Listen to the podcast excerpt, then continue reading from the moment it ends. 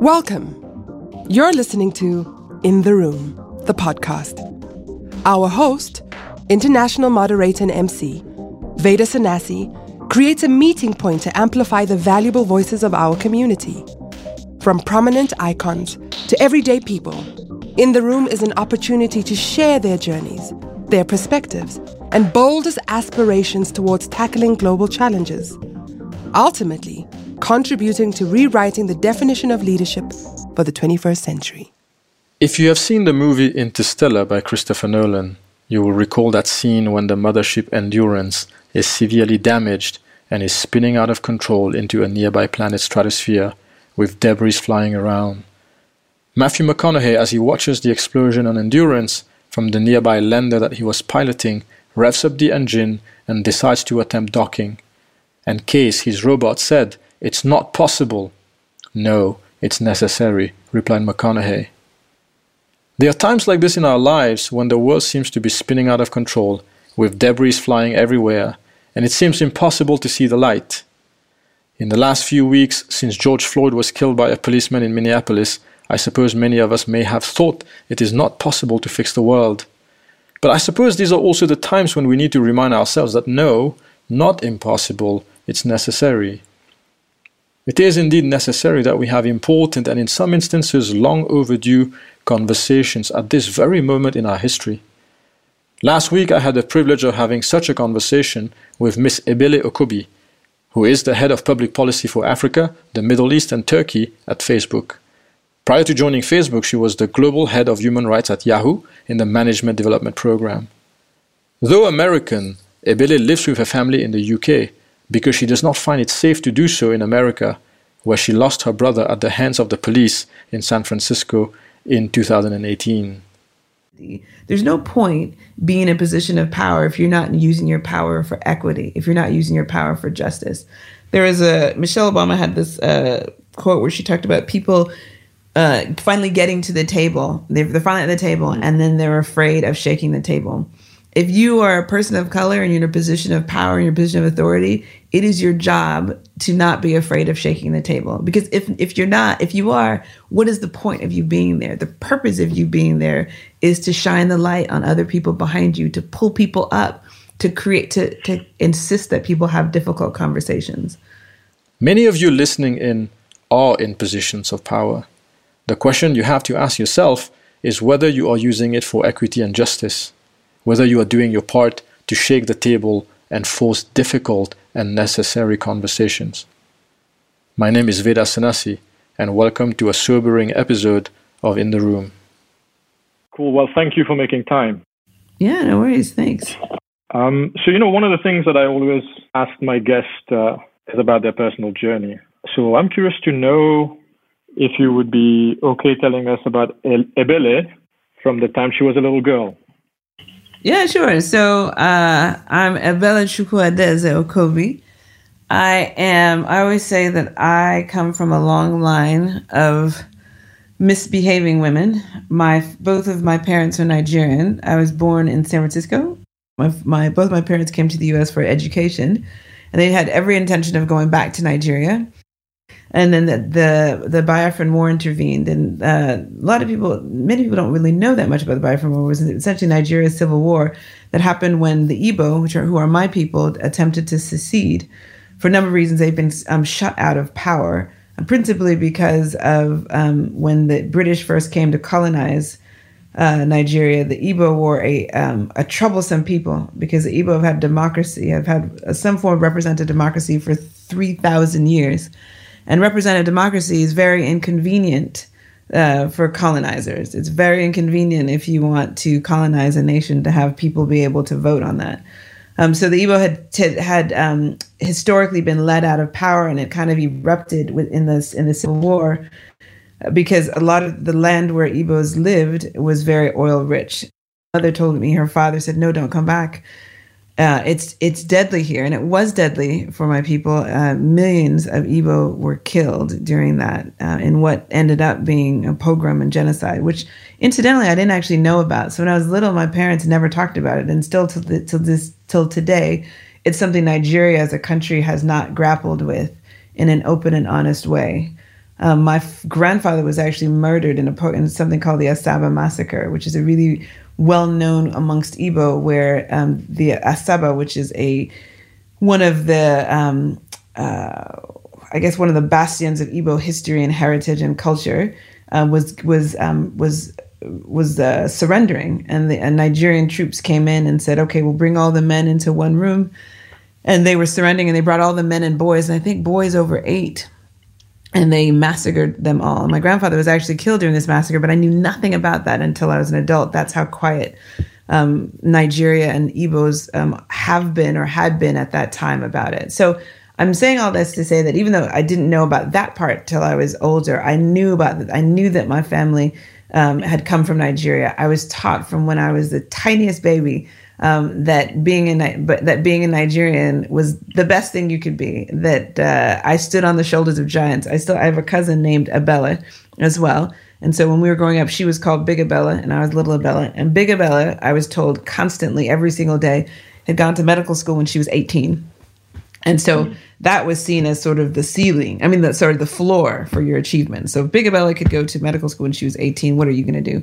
So I grew up very much with a sense of purpose, with a sense that I stood on the shoulders of giants, and also with the sense that I could do anything. So I at no point did I ever struggle. And I think it's it's actually it's a credit to my parents that they created this sort of bubble around me. But it's also something I think is very Nigerian as well. So at no point did I struggle with um, lack of confidence or with, and I didn't even know that that uh, I didn't know that there were people who thought I wasn't capable because I was from Africa until I was old, so old um, that it just mm-hmm. seemed silly.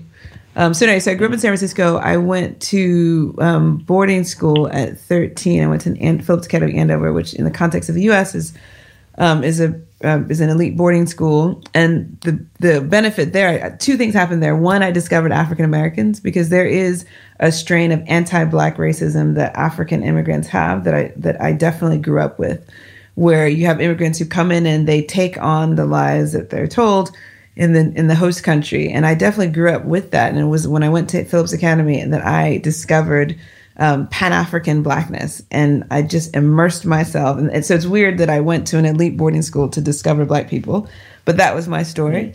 Um, and I also, um, it was also a, wonderful to be around really smart kids and realize that um, I was just as smart as any of them. So I think I see that as a formative experience as well. In terms of how I decided what to be in life, I think I started by saying Big Ebele was a doctor. In the cosmology of Nigerian parentage, you have four life choices. You can be a doctor, you can be a lawyer, you can be an engineer, you can be a collection of things that like accountant, pharmacist are all sort of in one bucket. And then the other thing you can be is a disgrace to your family because if you're not one of those things, that, that that's what you are. Um, so I just I, when I was little, I said I was going to be a doctor because that was the best thing. I did some sort of uh, immersion thing where I went, I spent a day with a neonatologist and came back. I think I was 11 and said, nope, this is not for me. And from then on, I knew I decided I was going to be a lawyer. At 11, I didn't really know what lawyers did, but I thought there are people who write. I love to write, and there are people who can fix things, people who can in some way be part of justice in the world. And that's why I just, that's when I decided to be a lawyer. That's why I decided to be a lawyer. I went to Columbia for law school and it was Columbia in the 90s, in the early ni- in the late 90s, like from the mid to late 90s, and that was a time when everything was booming. And so law firms would came to campus basically begging you to come to their law firm. I knew nothing about what it was like to work at a law firm. And quite frankly, got caught up a little bit in the sense that well, if you go to a good law school and you get good grades, isn't the next best thing if you're if you're truly smart and if you're elite is to go to a firm that's hard to get into. So I did that. I went to uh, Davis Polk, and it was a prestigious place to be. Um, I did not know when I went. You can imagine that they didn't have this in their recruiting brochures. But Davis Polk, uh, those of you familiar with Brown v. Board of Education, uh, the landmark anti-segregation decision education, Davis Polk argued that case on the wrong side, which obviously they didn't put in there.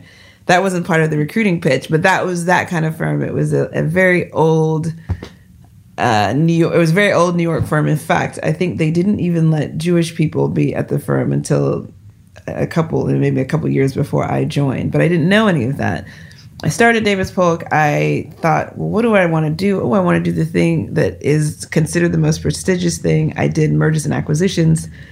And in the three, and I, uh, in the th- in the what three years that I was there, I realized a number of things. One, I have no aptitude for merger and acquisition. I still remember a conversation with one of the partners where I was on a deal. Maybe it was a fifty billion dollar deal. I don't care. I don't know. And he said, "You're so lucky that this is your first deal because my first deal." in the ice age or whenever it is his first deal was I, you know, it was only, I don't know, a million dollars, but look at you, it's like a 50 billion. I remember thinking, is that what I'm supposed to care about? I'm supposed to care about, it's not like I get a percentage of it. I mean, but I'm supposed to care about the size of it, not, not, not the benefit. So not that, oh, we're bringing these companies together and it's better for employees or society, but just the, the amount of dollars that are, that are changing hands in this deal. And I, and I knew that was, this was not my mission. It wasn't my purpose. It wasn't my, it wasn't i didn't feel that this was why i was born um, to do this to help people move money around. And, not, and i don't think there's anything wrong with that but if i just thought about who i wanted to be in the world and what my skill set was it wasn't that. So i decided that i was going to leave. Um, i took a sabbatical. So i took actually took a year off to travel and volunteer. And that the year that i left was the beginning of 2001 and when i uh, september 11th i was in new york because i was in between volunteer jobs and um, I volunteered for Children's Defense Fund. I'd volunteered for an illiteracy organization in Senegal.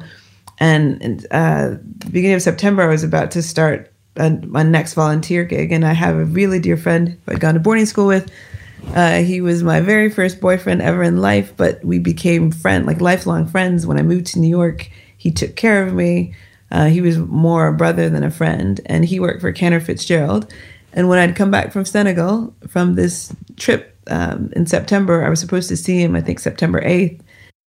Um, and he died uh, that day. And it was one of the, it's, it is something that's a cliche, um, but it's a pivotal moment realizing something that everyone should know, which is that you don't have the rest of your life. You never, I mean, you never have unlimited amount of time. And it feels like in your 20s you have forever, but you never have forever. And so it was a clarifying moment for me uh, where I um, made a very conscious decision that I would never do work that wasn't connected to, connected to mission. I would never do work that wasn't connected to, to values. I'd never do work that wasn't connected to purpose. Mm-hmm. Um, so and and I and I've actually and I've and since then that has been my that has been my life. That path that's been my career. And uh, how did you end up at Facebook?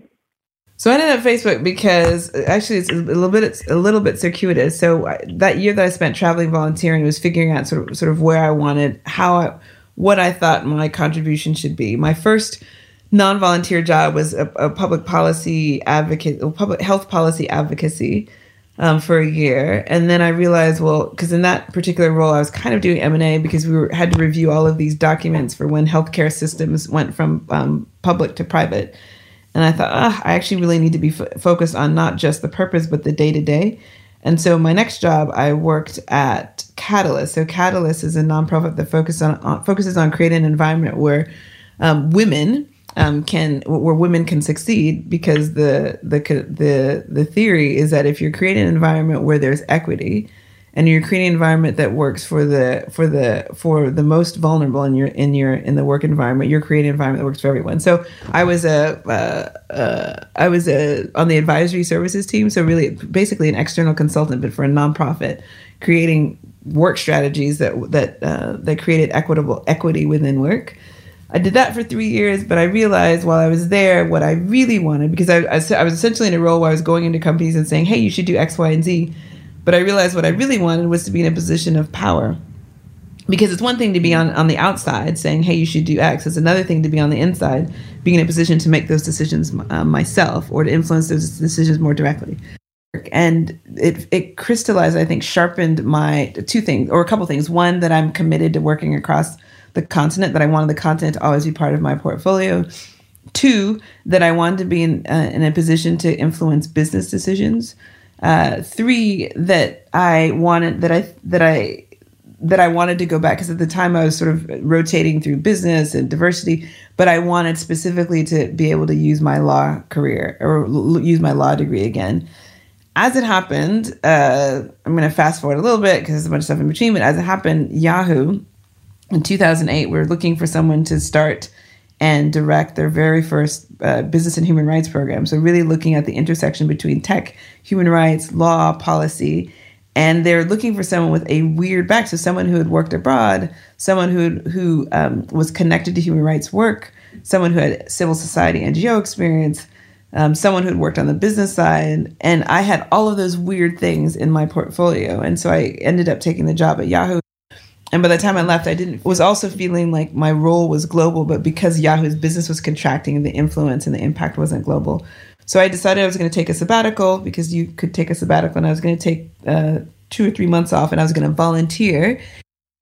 And miraculously, this I was a friend of mine who worked at Facebook said, "Hey, could you at least look and see what there is at Facebook?" And miraculously, Facebook was was hiring for a job for the head, their very first head of policy for Africa. And so I thought, wait I could get paid to do this thing that I'm volunteering mm. to do. Amazing.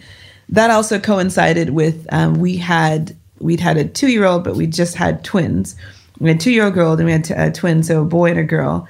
And as soon as I had a boy, I realized that I could not raise a black son in America. So it was two things. One, that I knew that I wanted to work across the continent, and all, I also knew that I could not live in America. So those two things coalesced and this job came up and uh, that's how i ended up here. Basically being able to do work that was so aligned with my personal values and my and and what and and and where i see as, as the way i can bring i don't know justice in the world. And then also aligned with it with my personal reality which is that uh, i cannot i refuse to live in america. You you mentioned how loss has played such an important part and pivotal part in your life I suppose the the recent callous and cavalier killing of George Floyd that has sparked the protests in the U.S. and across the world was surely a difficult one for you to process personally, right? Well, my brother was murdered by police in 2018. So the so state sponsored violence against black people is not new for me. Certainly the mm. past week has been incredibly difficult in that it's been incredibly triggering. Um, but this, there are people who are new to this as a realization, but I'm not one of them. Uh, so, so, um, so, so I, I'm saying this not to say that this hasn't been difficult, but it's been, I think it's been difficult for some people because they are new to this conversation. But for me, I'm not new to it. How come we are in the year 2020 and we're still like facing this reality? What what has gone wrong well, what has gone wrong? So this is the system. What we're seeing is the system working exactly as it is, is intended to work. So this is not going wrong. So, th- so if you look at, so first of all, if you step back and you look at a global system of white supremacy, so which which explains, I mean, if you look at colonization, if you look at imperialism, all of it is backed by this. At no point has en- that ever been. Uh, at no point has anyone ever sat down and said, look at the look at the nations that have been created. Look at the nations that have been destroyed. Look at the wealth that has been looted. Look at the the power balance. Look at the in- imbalance of power around the world all in service of white supremacy. So all of that is still there. And then if you look at america if you if you narrow the lens and if you look at america America was founded on white supremacy. And at no point has that ever been repudiated. So at no point has white supremacy as a founding doctrine been repudiated. I mean, you can throw stuff over and say, oh, well, you guys, we had Obama as a president. That doesn't change the structure. That doesn't change the systemic nature of it. So if you think about policing in the US, the very first police forces in the US was, was in South Carolina in the 1700s. And they were created in order to return enslaved people who had the temerity to escape. So if you think about that's where policing came from. If you look at the prison system in the US, the prison system in the US exploded after after the abolition of slavery essentially because what you wanted to do is because once you couldn't once you couldn't enslave people um, you couldn't uh, you couldn't outright enslave people then you had to figure out other ways of bondage because there's a carve out there's a carve out in the amendment that says slavery or bondage is is okay in this in the in if people are in quote criminals. So what you do is you create a criminal class. So before you created a class that was just according to race. So what you do is you evolve it, and you then call all black people criminals, in which case, so the convict leasing system that happened in the US right after the, um, the, the abolition of formal slavery essentially created a whole class of crimes that were only applicable to black people.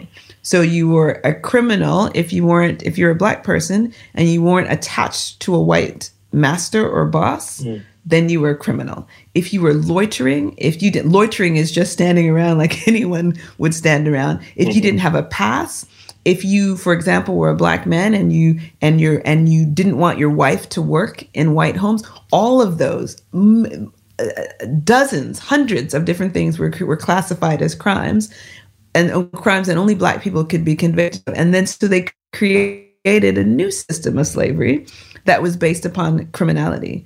The convict leasing system as it existed right after slavery is not it has evolved and so now you have mass incarceration. So again so so there's no reason we wouldn't be going through this in 2020 because absolutely nothing has been done to essentially explode the the foundation that created this the, that, that created the systems under which we operate. If you look at things like redlining in the U.S., where black people weren't allowed to buy homes, you black people were forced to buy homes in very small areas that that were ghettoized. If you look at in the U.S., the GI bills, the GI Bill after World War II allowed that is that has been the step up out of poverty for white America because it allowed them access to loans, it allowed them access to business loans, black people were excluded from that. So every form of welfare that was given to American society, black people were deliberately excluded. excluded black people were excluded from education. Black people were excluded from jobs. And so, I, to me, I would be. I am. I have to say that I remain slightly bemused, but then at the under uh, underneath that, enraged that people say, "How are we still dealing with this in 2020?" Nothing about the underlying structure has changed how do we go about changing those structures? Well, here's the thing in order to create equity, white supremacy and the system of power that we have created has to end. So, and part of it, and I always, and I so, so, so, and, and this is across everything. So it's interesting. So, because one of the things that we're talking about now is defunding police. That's one piece. There's multiple, multiple multiple pieces of it, and many people have written have written about it. I mean, things as basic as reparations in the in uh, in the UK and the, in the US as well. Reparations were paid to people who owned human beings. Nothing was given to the people whose lives were ruined. If you think there's a conversation now about defunding the police, and that sounds very shocking to people in the context of the US. Oh my gosh, how could you do defund the police? We've defunded education, we've defunded healthcare, and we've put all of the all of the all of the outcomes that are supposed to be addressed by those systems. So if you a society that invests in education, a society that invests in healthcare, a society that invests in social services, that society has very little need for the type of policing that that America has invested in. It, it sounds like you you're saying we need to press reset Yes. Are we going to be able to bring people to agree to the fact that we need to press reset? Yes. Anything that you're doing now is just is is um is frosting, frosting on a shit cake. So anything so you know saying so saying stuff like well police reform. If the purpose of if if police still think that they are an occupying army, if police still think that their goal is to control, even if it's not said, but if, but they act as if their goal is to control black bodies, if if the only tools at their disposal are are weaponry, then no amount of sensitivity training or diversity training or chatting with community is going to change because those are the tools and those are the objectives. And if you multiply, you have to multiply that across all of these different spheres of of, uh, of society. If your society is built upon excluding people and it's built upon uh, ensuring that ensuring that whiteness prevails and whiteness leads, then it'll never change. Letting in a couple of black people at the table or letting a couple of Asian people throwing in a couple of women when you still have that construct, when you still have that system of power it does it won't change and i think we've seen over the past decades over the past centuries that all it does is evolve it doesn't change it how do we get people to understand why all lives obviously do matter, but when we're saying Black Lives Matter, there is a different message that we are sending here. I have di- I have divested from that conversation. I'm just gonna be very honest. I'm not interested in that conversation because anyone who's saying it now is not someone who's interested in being convinced. And I personally am no longer interested in convincing people of my right to exist or of my humanity. You know, at the moment, there are so many people, and many of whom are friends who are, you know, listeners on this podcast, who just struggling to handle all these overwhelming feelings and emotions and this badgering of information on social media and in the news and everything. To the extent that you can how how are you dealing with that? What advice do you have for people? So i mean it depends on who you are. I mean so i think part of it is recognize the ways in which you so if you're someone who um, is white recognize the ways in which you benefit from the system as it is so I think what happens is people look at it and they think, oh my gosh, it's so horrible that that happened in the US or in Minneapolis or, you know, and every, in the US, I mean, every week, actually more than every week, there's, there's, an, there's another incident of this. I think it's easy to say that is a, a bad thing that's happening there and not to, to think yourself about the ways in mm-hmm. which you benefit from a system of white supremacy. So I, I encourage people to think, look at your, your place of employment is your place of does your place of employment look like the community that you're serving are you yourself in a position of power and in, are you using your power to advocate for justice and for equity that's the question I would and and there's also tons of writing that has been done on this. I mean, there are many, many, many books, many, many authors, and what I would encourage people who are new to this as a conversation is to your point about education to educate themselves. Now, this is to me is a self education process. It's not the role um, of Black people who are worried about their life, who are who are mm-hmm. in a position where we're worried about our lives to then take time to educate you. It's your turn to be to educate. It's your turn to lean into this as a conversation if you are a black person, you're in a position of authority, you're in a position of power, even though our positions are precarious because of the, the system in which we operate, I have always seen it as my responsibility. There's no point being in a position of power if you're not using your power for equity, if you're not using your power for justice. There was a, Michelle Obama had this uh, quote where she talked about people uh, finally getting to the table. They're, they're finally at the table and then they're afraid of shaking the table if you are a person of color and you're in a position of power and a position of authority, it is your job to not be afraid of shaking the table. Because if if you're not, if you are, what is the point of you being there? The purpose of you being there is to shine the light on other people behind you, to pull people up, to create to to insist that people have difficult conversations. You know, we talk about education and obviously it will play a big part people are being advised to talk and to listen. And you know, many of us, when we look at our social media, we see that you know some people are starting to be vocal, whether it's reflecting internally, whether it's trying to educate others. A concern of mine is that aren't we at the end of the day preaching to our own choirs? The people who most need to self-educate or de-educate themselves and re-educate are actually not even listening or have access to the information that or the news sources that will push them to really question their thinking on on these mat- on this matter. I don't. So is the question what should be done with those people? I mean, I suppose, yeah. Yeah, I I'm just gonna say that I personally that is not that's not my mission. So I feel like, so for example, you're asking what people should do, so those people, so I would say uh, um, white allies who are wondering what to do, that's your work. That's your work. So your families, your fathers, your uncles, one of the things that irritates me the most is hearing people say, well, gosh, you know, my uncle or my brother or my cousin or whichever, they have these racist views and I just find it so difficult. And so I just cut them off.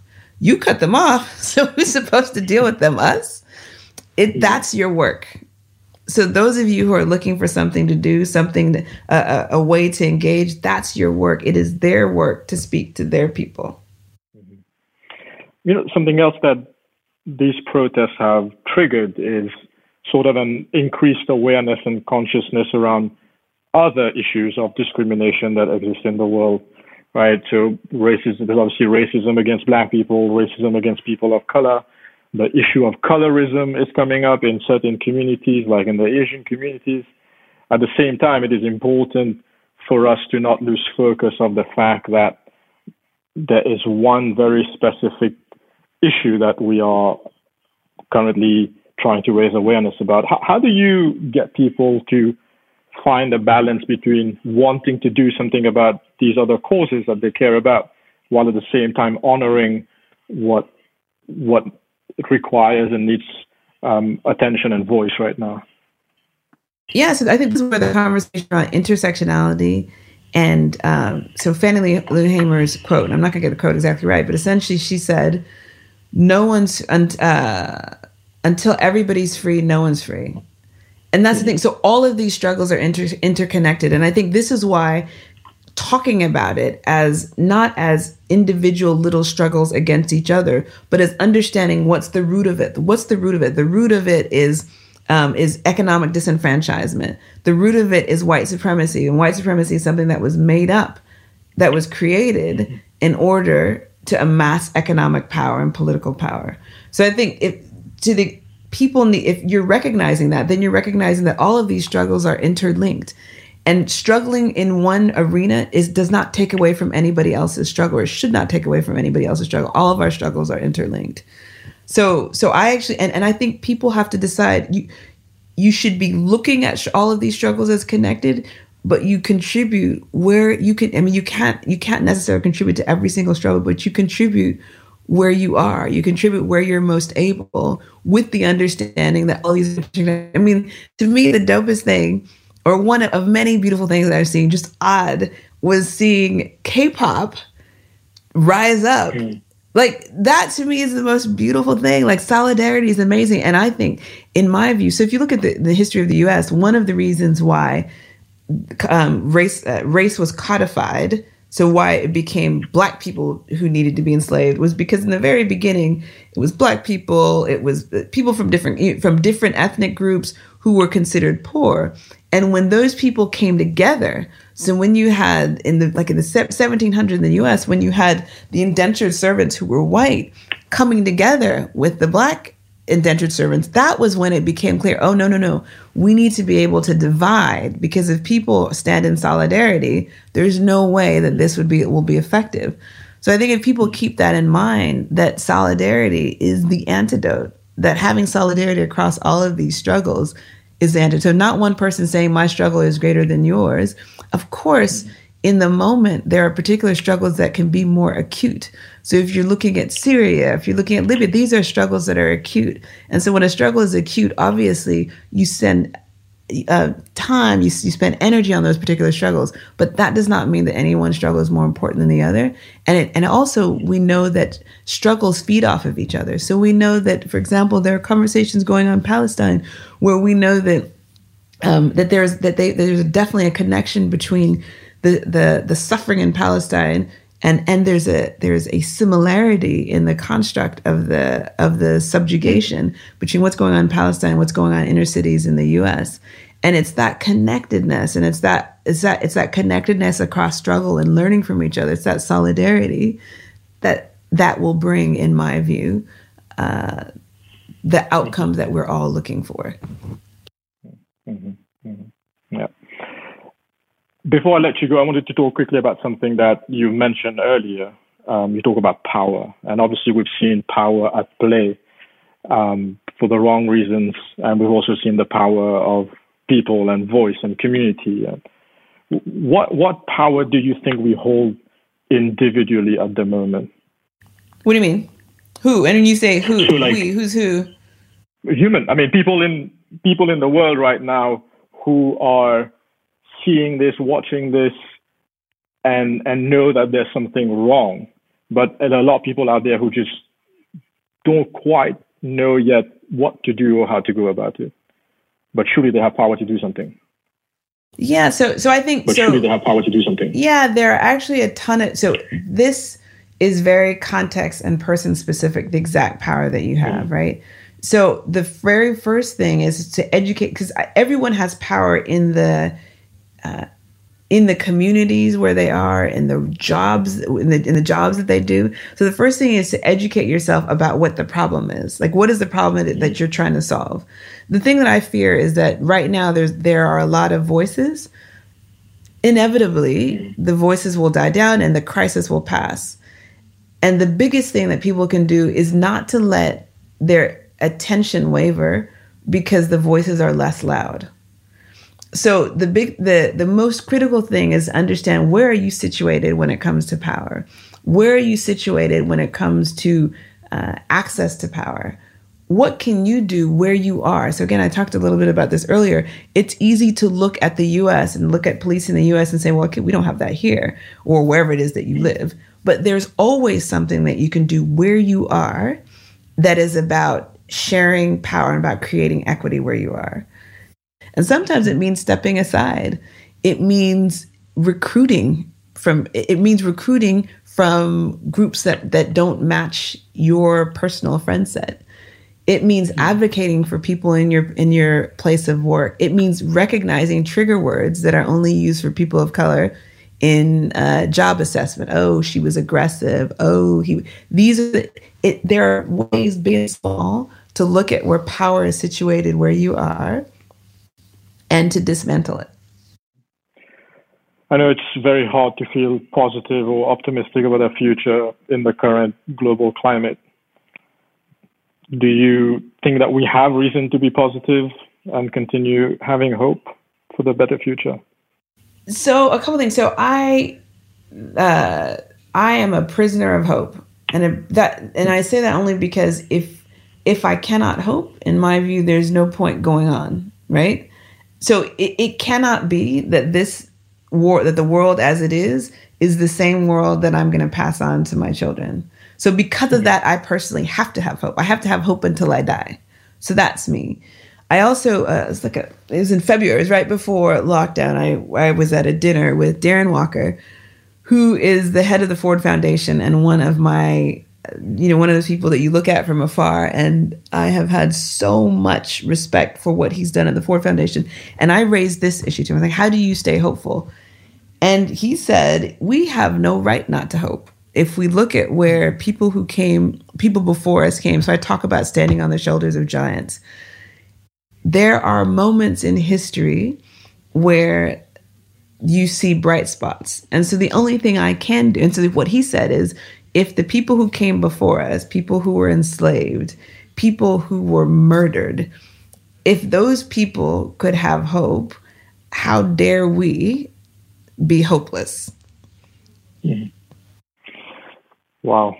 Thank you so much, Ebele, for your time, for your candor, and for these very thoughtful perspectives. I'm sure our listeners are going to find them extremely validating and useful. If you've made it this far in the episode, it hopefully means that you care enough.